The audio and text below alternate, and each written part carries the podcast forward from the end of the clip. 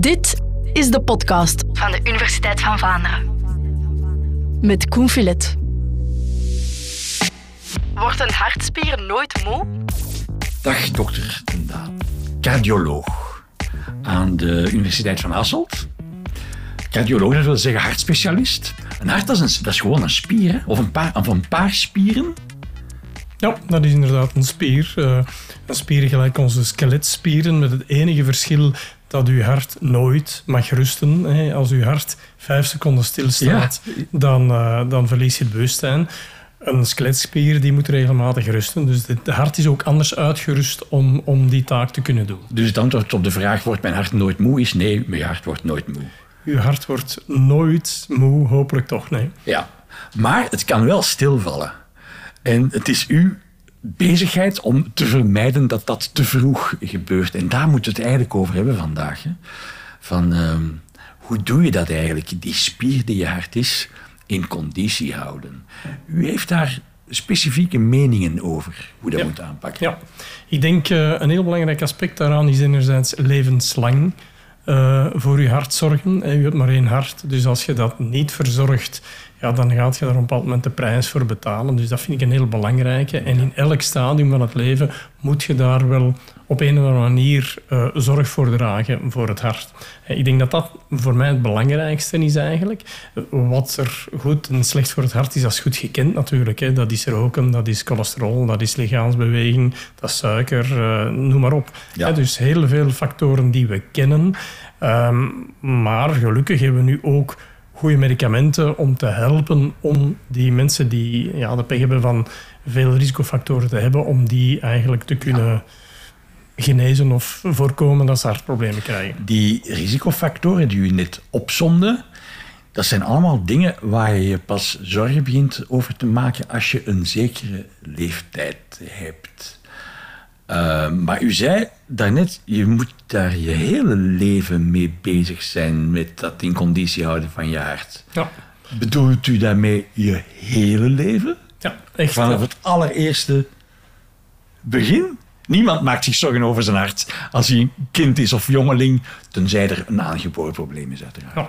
Nee, dat- is, eh, dat is wel heel, heel duidelijk geworden de laatste jaren. Is dat zelfs wat de, de toekomstige ouders van levensstijl aannemen, een invloed heeft op een foetus die nog niet geproduceerd is. Voor de geboorte al. Voor de geboorte, het. zelfs voor de conceptie, voor uw Ah, ja. spermacel en eicel samengaan, eh, als, als uw moeder rookt of uw vader Ah, ja, ja. overgewicht heeft en dergelijke, dan heeft dat al een bepaalde epigenetische invloed. Hè, dus een invloed op de, ja, de manier waarop onze genen tot uitdrukking komen eh, later in het leven. Dat is toch een beetje raar, hè? want wat ik weet van genetica is dat verworven eigenschappen, dat kruipt niet in je genen. Hè? Dat, Ja. dat, dat, Ja, maar dat is... eh, dat dus is de smid met de stevige spieren geeft die stevige spieren niet door aan zijn zoon. Hè? Dat, Wel, men heeft toch wel gezien dat er, hè, dat noemt men niet genetica, maar epigenetica. Dat zijn eigenlijk die factoren die maken. Men heeft gezien, u hebt een genetisch materiaal, dat is uw woordenboek waarin dat Ja, staat, Wat, wat eigenlijk uw... het eh, bouwplan ja, zeggen ze altijd. Voilà, ja, zoiets. Hè, En, en, maar hoe het uitgevoerd wordt, welke soort parket er gelegd wordt of welke soort ramen er gestoken worden in uw huis, dat wordt voor een deel toch wel Toch bepaald door de omstandigheden. Dus bijvoorbeeld heeft men gezien in de hongerwinter net na de oorlog in Nederland, eh, wel de kinderen die toen geboren zijn, die, die moeders hadden eh, heel veel honger tijdens de zwangerschap. Die kinderen die geboren zijn in die periode, die hebben een enorme aanleg tot overgewicht, tot obesitas. Ah, ja, ja. Dus dat is een soort, ja, een soort imprint, zoals men dat zegt. Een soort ja. een, een, een invloed van buitenuit Ja. die maakt. En ik neem aan dat ja, het feit dat een, een, een man gerookt heeft voordat hij een kind concipeerde, Dat- dat niet ja, die- zonder die- ja, dat heeft zijn invloed op de, het risico van het kindje later. Oké, dus beginnen denken rond je veertigste van ik moet misschien eens naar mijn hart laten kijken, dat, dat is ruim te laat. ruim te laat. Men heeft al gezien dat bij, eh, laten we zeggen, eh, jongvolwassenen, dat er al tekens van aderverkalking te, aan te tonen zijn in de meest, bij de meeste mensen. Hè, maar die is beginnen heel discreet, heel, eh, heel moeilijk zichtbaar. En die worden pas duidelijk als, je, als Ja. ze heel uitgesproken zijn. En je moet het een beetje zien als een soort ijsberg.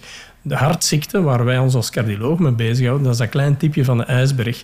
Daar zit een enorme ijsberg onder water van onopgemerkte uh, of risicofactoren of echt al bestaande afwijkingen, waarvan zich soms de uiting pas 10, 20, 30 jaar later uh, tot uiting komt. Oké, dat klinkt onrustwekkend of, of een soort van wake-up call, maar toch, laat ons niet te negatief doen. Ik meen te weten dat statistisch het aantal uh, mensen met hartproblemen afneemt. Ja, dat is juist. Dat is uh, goed nieuws, toch? Hè? Ja, dus als we kijken de laatste 30, 40 jaar, dan zien we een bijna lineaire daling van het aantal mensen met vroegtijdige hartziekten. Vroegtijdig betekent in onze definitie onder de 75 jaar. Ja. Um, daar zien we een heel duidelijke daling. Um, wat we eigenlijk wel doen, is de hartziekte uitstellen. Want als we naar de, ah, naar de, uh, de frequenties kijken, dan zien we dat hartziekte ook in België nog altijd bijna nummer één of toch op een gelijke hoogte staat als kanker voor wat betreft het risico op overlijden. Dus we stellen de, de ziekte uit, wat dat heel gunstig is natuurlijk. Uiteindelijk moet, iemand, uh, moet iedereen aan iets sterven, ja. hè, dus dat is, dat is moeilijk te vermijden. Mm -hmm. maar, maar het is wel zo dat, dat uh, we zien dat daar een onderkant aan komt. Dus die mooie daling die begint nu stilletjes aan om te turnen in ah, een... Ja in een afvlakking. En in Amerika begint dat zelfs al terug te stijgen. En dat heeft vooral te maken met twee factoren. Overgewicht en daaraan uh, gebonden inacti fysieke inactiviteit. We die zijn, twee samen. We zijn gemiddeld te dik en te lui. Ja, zoiets, ja. En daar Ik dacht volgt al dan... dat u dat ging zeggen. En daar volgt dan diabetes uit. Hè. Suikerziekte is zo een van die typische gevolgen, maar ook hoge bloeddruk, hè, noem maar op. Hè. Dus, dus ja, daar, daar ligt vaak de clue uh, voor de toekomstige hartziekten. Als we dat willen voorkomen, Ja. dan gaan we toch onze maatschappij anders moeten inrichten, zodat Wat mensen gewoon meer bewegen. Wat is het vak van preventiearts toch makkelijk, hè? Meer bewegen en gezonder eten. Meer bewegen en gezonder eten. Meer bewegen en gezonder Zeer, eten. zeer gemakkelijk, maar het weten is heel gemakkelijk. Ja. Het, het doen doen is heel moeilijk. Ja. En, en daar is, daar is eh, ja, dat echt gedrag veranderen, dat is, dat is aardsmoeilijk. Heeft u daar Eh, ideeën over? Ja, ja natuurlijk. Ja, ja, daar, daar wordt enorm op gestudeerd. Ja. Hoe, hoe we dat... Ik ben zelf ook te dik, hè? Ja, god, Ja. wat doen we eraan? Wel, maar ik denk dat, dat eerst en vooral moet je zelf overtuigd zijn dat het, dat het belang heeft. Hè. Dus eh, er is een, een deel kennis. Hè. Je, moet, je moet weten waarom het beter of minder goed is voor u om dat te doen. De omstandigheden moeten er ook zijn. Hè. Als u zegt, ik wil graag met de fiets naar mijn werk, maar u werkt in het centrum van Brussel waar daar geen fietspaden zijn, Ja, bij wijze van spreken, waar. Ja, ja. dan gaat dat niet gaan. En dus op die manier zijn er, zijn er omstandigheden die kunnen faciliteren of juist moeilijk maken om die gezonde levensstijl aan te nemen. Ja. Wat, wat, zegt dat dokter dan? Wat, wat, wat, gaan we doen? Wel, eh, ik, ik probeer een beetje op twee, eh, twee sporen te werken. Enerzijds individueel, hè, de patiënt Ja. die voor mij zit, of de, de, de, de persoon die nog geen patiënt is, maar, maar die zich toch een beetje eh, bezorgd maakt over de gezondheid. Ja, daar gaat het individueel een plan opmaken zijn. Welke soort bewegingen doet je graag? Hè? Op welke manier? Welke fouten maak je in je voeding die je gemakkelijk kunt omturnen, waardoor dat je gezonder kunt, kunt leven. Het andere is, is meer ja, de structuren. Hè? Dat, dat gaat van de scholen waarin voldoende fysieke activiteit, Ja. hè, lessen lichamelijke opvoeding, u kent de discussie erover. Ja. Hè, moeten we dat meer of minder doen? Hè? Ik denk meer. Eh, op dezelfde manier juiste voeding in de scholen. Hè? Geen automaten met, met frisdranken bijvoorbeeld. Dat is bijna politiek werk, hè? waar Dat is absoluut politiek werk. En Ja. dat is iets wat dat ook zelfs in de, in de Europese Vereniging voor Cardiologie stilaan doorgedrongen is. Dat wij wel heel veel wetenschap kunnen produceren, maar dat om het te implementeren, om het toe te passen, is het nodig ja, dat omstandigheden geschapen worden. Je moet het moeilijk maken om met de auto te komen en makkelijk maken om met de fiets te komen. En niet omgekeerd, Ja. bijvoorbeeld. U bent ook een groot voorstander van, ehm, ik ga een modieus woord gebruiken, empowerment van de hartpatiënt. Wat wordt daarmee bedoeld? Ja, dus eh, alle macht aan de patiënt, Ja. zou ik zeggen. Wel, dat betekent eigenlijk, u kent de, de oude stijl van artsen waar eh, de dokter aan u zegt ah, eh, kijk, u zou moeten stoppen met roken en u moet meer gaan bewegen en u moet dit en u moet dat. En u gaat naar huis en u zegt van ja, god, de dokter heeft dat gezegd. En, allee, Ik ga even mijn best doen. Voilà, Dat- en we leven, we le- na twee weken leven we terug voort. Dat empoweren betekent dat mensen eigenlijk ten eerste moeten zelf weten, voelen eh, wat, wat, er, hè, wat het belang is van de verschillende factoren die hun gezondheid bepalen. En dat ze ook moeten voelen dat ze daar zelf iets kunnen aan doen. Dus dat het niet de dokter is die zegt dat, maar dat ze zelf door bepaalde zaken te veranderen eh, hun, hun gezondheid kunnen bevorderen. En, en daar is bijvoorbeeld het gebruik van allerlei digitale tools wel interessant. Dus eh, je ziet nu hoe meer mensen met smartwatches en stappentellers rondlopen, hoe meer dat ze zich bewust zijn van hoeveel doe ik nu uiteindelijk. Ja. En dat heeft een impact, tenminste als ze de motivatie hebben, dat heeft een, of kan een impact hebben op het al dan niet eh, meer gaan bewegen. Ja. Dus u bent, ja, ja, god ja, dat, dat programmaatje zit wel op mijn telefoon, denk ik. En dan bekijk je dat af en toe en daar zitten heel grote verschillen op. Dagen dat ik 10.000 en meer stappen doe, dagen dat ik 1500 stappen doe, als Ja. het niet minder is. Maar je ziet dat pas achteraf. Dus dat, dat motiveert mij dat. Ik vraag het mij af hoor. Nee, daar zijn natuurlijk trucjes voor. Hè. Dus als jij eh, op een bepaald moment zegt van kijk, ik wil dat graag eh, veranderen, hè, want daar begint het mee natuurlijk. Als jij zegt van laat me gerust, dan, dan zal zo'n tool u niet doen bewegen. Eh, maar er bestaan manieren, bijvoorbeeld kan uw smartwatch een trillend, eh, een trilling ja, als je langer Kom dan aan, een half uur van je stoel. Voilà, als je te lang op de stoel zit. Hè. Of als je eh, tegen zes uur s'avonds nog altijd niet aan je eh 10.000 of 8.000 of 7.000 stappen bent, dan kan die zeggen, "Brr, brr, nu is het tijd om eraan te beginnen. Het is inderdaad niet op het moment dat je je horloge afdoet s'avonds als je niet Nee, het is laat, hè? Dan, moet je het, dan, moet je het, Nee. dan is het kalf verdronken. Maar we Die- kunnen nog verder gaan. Hè. De zwaarlijvigheid dat leidt dan tot suikerziekte en tot problemen met, met cholesterol en zo. Dat zijn allemaal meetbare dingen. Maar je moet voor die meting moet je telkens naar de dokter bloed laten trekken.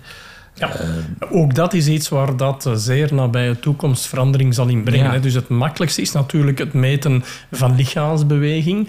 Ehm, de metingen van suiker, ja, dat doen de meeste suikerpatiënten nu al zelf. Dat is juist, ja. Dus dat, eh, het meten van de bloeddruk, ja, dat doen de meeste patiënten bij wie bloeddruk gedetecteerd is, Ja, doen dat ook al zelf. Dus er zijn al heel wat metingen die in de thuissituatie gebeuren. En het komt zeer vaak voor nu dat iemand op de raadpleging komt en zijn lijstje met of zijn suikers, of zijn bloeddrukken, of zijn hartfrequenties meebrengt. Ah, daar was ik me niet van bewust. Ik Ja. heb die problemen niet. Maar, Nee, wel, ja. maar dat is zo.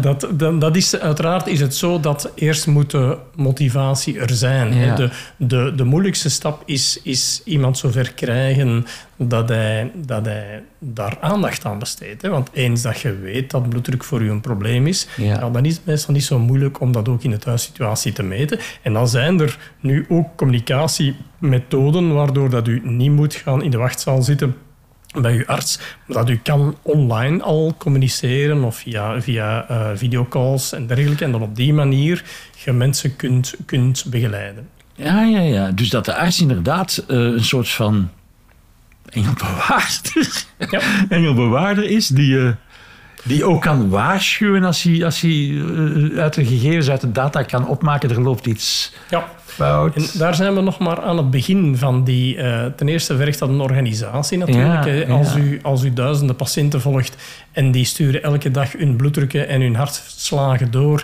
ja, dan moet je een systeem hebben Ja. om daar eh, de, de alarmen uit te vissen. Hè. Dus dat is, daar, daar is men nu mee bezig. Ook hoe meer data we hebben hè, met de big data en de artificiële intelligentie, gaan we uit bepaalde patronen zaken kunnen halen die we voordien niet wisten. Want een bloeddrukpatiënt die kwam vroeger om de drie of zes maanden bij zijn huisarts. En, en ja, dan werd dat een keer gemeten.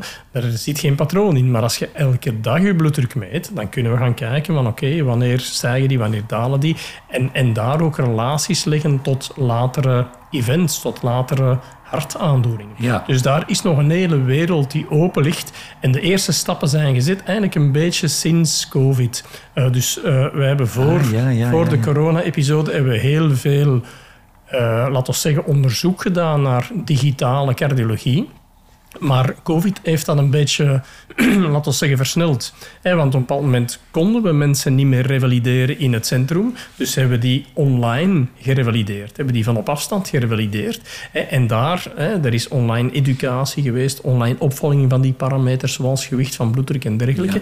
En een aantal van die zaken blijven nu gewoon doorwerken in de En ik heb al redelijk wat patiënten, laten we zeggen dat ik minstens 10, 15 uh, telefoonconsulten per week doe uh, voor bespreking van bepaalde resultaten. En dus dat, dat idee van de patiënt die zichzelf meet en de arts die over de schouder, of de arts of de zorgverstrekker, hè, want dat kunnen ook uh, getrainde verpleegkundigen zijn of kinesisten of wat dan ook, die over de schouder meekijkt en ondersteunt en stimuleert, dat is voor mij eigenlijk de manier waarop dat we een, een stevige kunnen zetten in preventie. Ik kan me voorstellen dat ehm, de behandeling, de manier van behandelen, dan ook persoonlijker kan worden en individueler kan worden.